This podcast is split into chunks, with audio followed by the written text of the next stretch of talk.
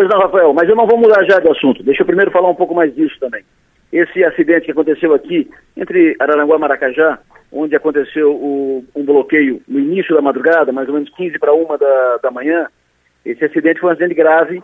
O envolvido é filho de uma juíza aqui da cidade, de um juiz de direito aqui da, da região. Ele vinha, vinha para cá, bateu num, num, num, num tronco que estava na rodovia, ele foi grave, ele não teve maiores ferimentos, escapou bem, mas uh, quem viu, quem viu o carro e quem viu o local e a circunstância, ó, diz que escapou por milagre, foi um acidente grave, enfim, uma situação muito delicada. Esse, eu disse no início que esse caso está assumindo contornos mais perigosos, digo eu. Uh, o, que, o relato foi feito pelo, pelo Fiamoncini agora aqui, sobre a, a, a característica, né, sobre a face desses, novos, desses bloqueios que estão sendo feitos, ou que foram feitos nesse final de semana, eu vou usar um termo que ele usou, criminoso, né? Face criminosa, ou seja, são grupos encapuzados, especialistas, uh, a ação foi identificada pela Polícia Rodoviária Federal como criminosa e violenta, de forma coordenada, ou seja, não são amadores, não são apenas uh, prote uh, eleitores insatisfeitos que estão protestando. Agora não são apenas caminhoneiros que estão protestando. É um crime organizado. A Polícia Rodoviária Federal comparou aos black, aos black blocs, lembram aqueles uh, que saiu depredando e quebrando e botando fogo e tal. Ou seja, a situação está ficando mais delicada, está saindo de um protesto político por uma ação criminosa. É perigoso isso. É, perigoso, perigoso. Há que se ter cuidado com isso. Política. O senador Jorginho Melo, governador eleito de Santa Catarina, está uh, trabalhando em duas frentes. Primeiro, o seu time de transição, que está conversando, buscando informações com os representantes do governo Moisés, para esses ele disse, uh, trabalhem mineiramente, em silêncio, e busquem todas as informações. Ele determinou que esse grupo de transição faça um trabalho técnico. E a informação que já vaza é que o, o governador eleito poderá montar um primeiro secretariado eminentemente técnico, mais ou menos nesse perfil da equipe de transição, para depois, com sua base de apoio político, com a sua base consolidada, aí ele fazer ajustes políticos, com o secretário desse partido, secretário daquele partido, mas que isso, não, isso pode, não ser, pode não ser feito num primeiro momento. Isso pode ficar para depois, num primeiro momento, pela necessidade de fazer a composição política, Jorginho pode montar um secretariado técnico para os primeiros passos, para depois fazer um governo mais político. Isso não é decisão tomada, ele não anunciou isso. São informações de bastidores que apontam para isso. O que é fato é que o Jorginho está muito calado, determinou silêncio absoluto para todo mundo no seu entorno e ele deu prioridade agora para tratar da Assembleia. Ele quer participar da operação que vai eleger o presidente da Assembleia. Ele quer ter um presidente que seja aliado, ou pelo menos próximo, com quem ele tenha relação, e ele quer aproveitar esse processo para ter uma base parlamentar na Assembleia, a base de apoio de 30 deputados. Esse é o objetivo que ele estabeleceu.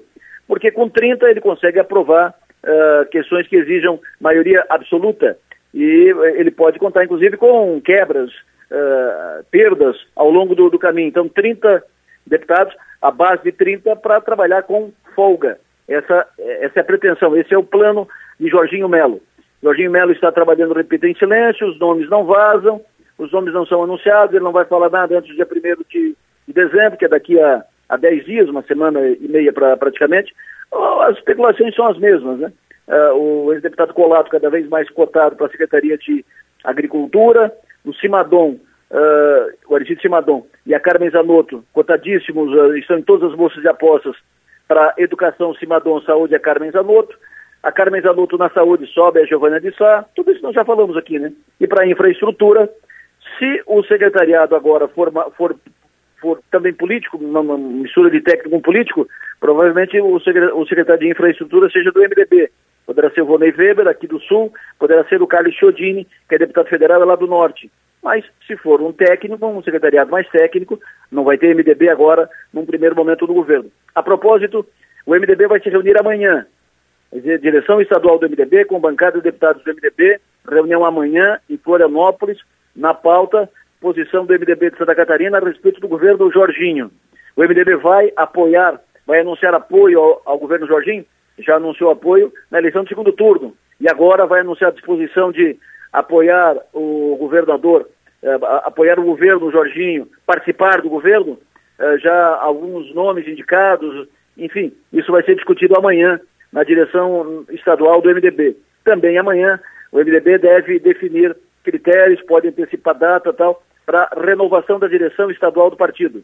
Celso Maldani continua presidente, mas muito enfraquecido, muito enfraquecido pela condição do processo antes da eleição, uh, pelos equívocos muito cometidos e a sua desastrosa votação para senador é prova disso, a sua votação minguada para senador e a votação da sua mulher, inclusive, também uh, afetada e que acabou pagando parte da conta, que não, uh, acabou não se elegendo deputado estadual. Então, Celso, presidência do MDB, fica é uma questão de tempo, é só, fazer, é só marcar a nova eleição da, da executiva. O Celso perdeu as condições de continuar comandando o MDB. O MDB vai ter uma nova direção, vai ter um novo presidente. Quando é só, isso pode ser definido amanhã. Em princípio está marcado lá para abril, mas é bem provável que na reunião de amanhã, na direção estadual, seja antecipada a data, talvez para ainda esse ano, dezembro, ou para o início do ano que vem. O Carlos Chiodini é candidato à presidência estadual do MDB e o Valdir Cobalcini também é candidato à presidência estadual do MDB, os dois deputados federais eleitos pelo MDB de Santa Catarina.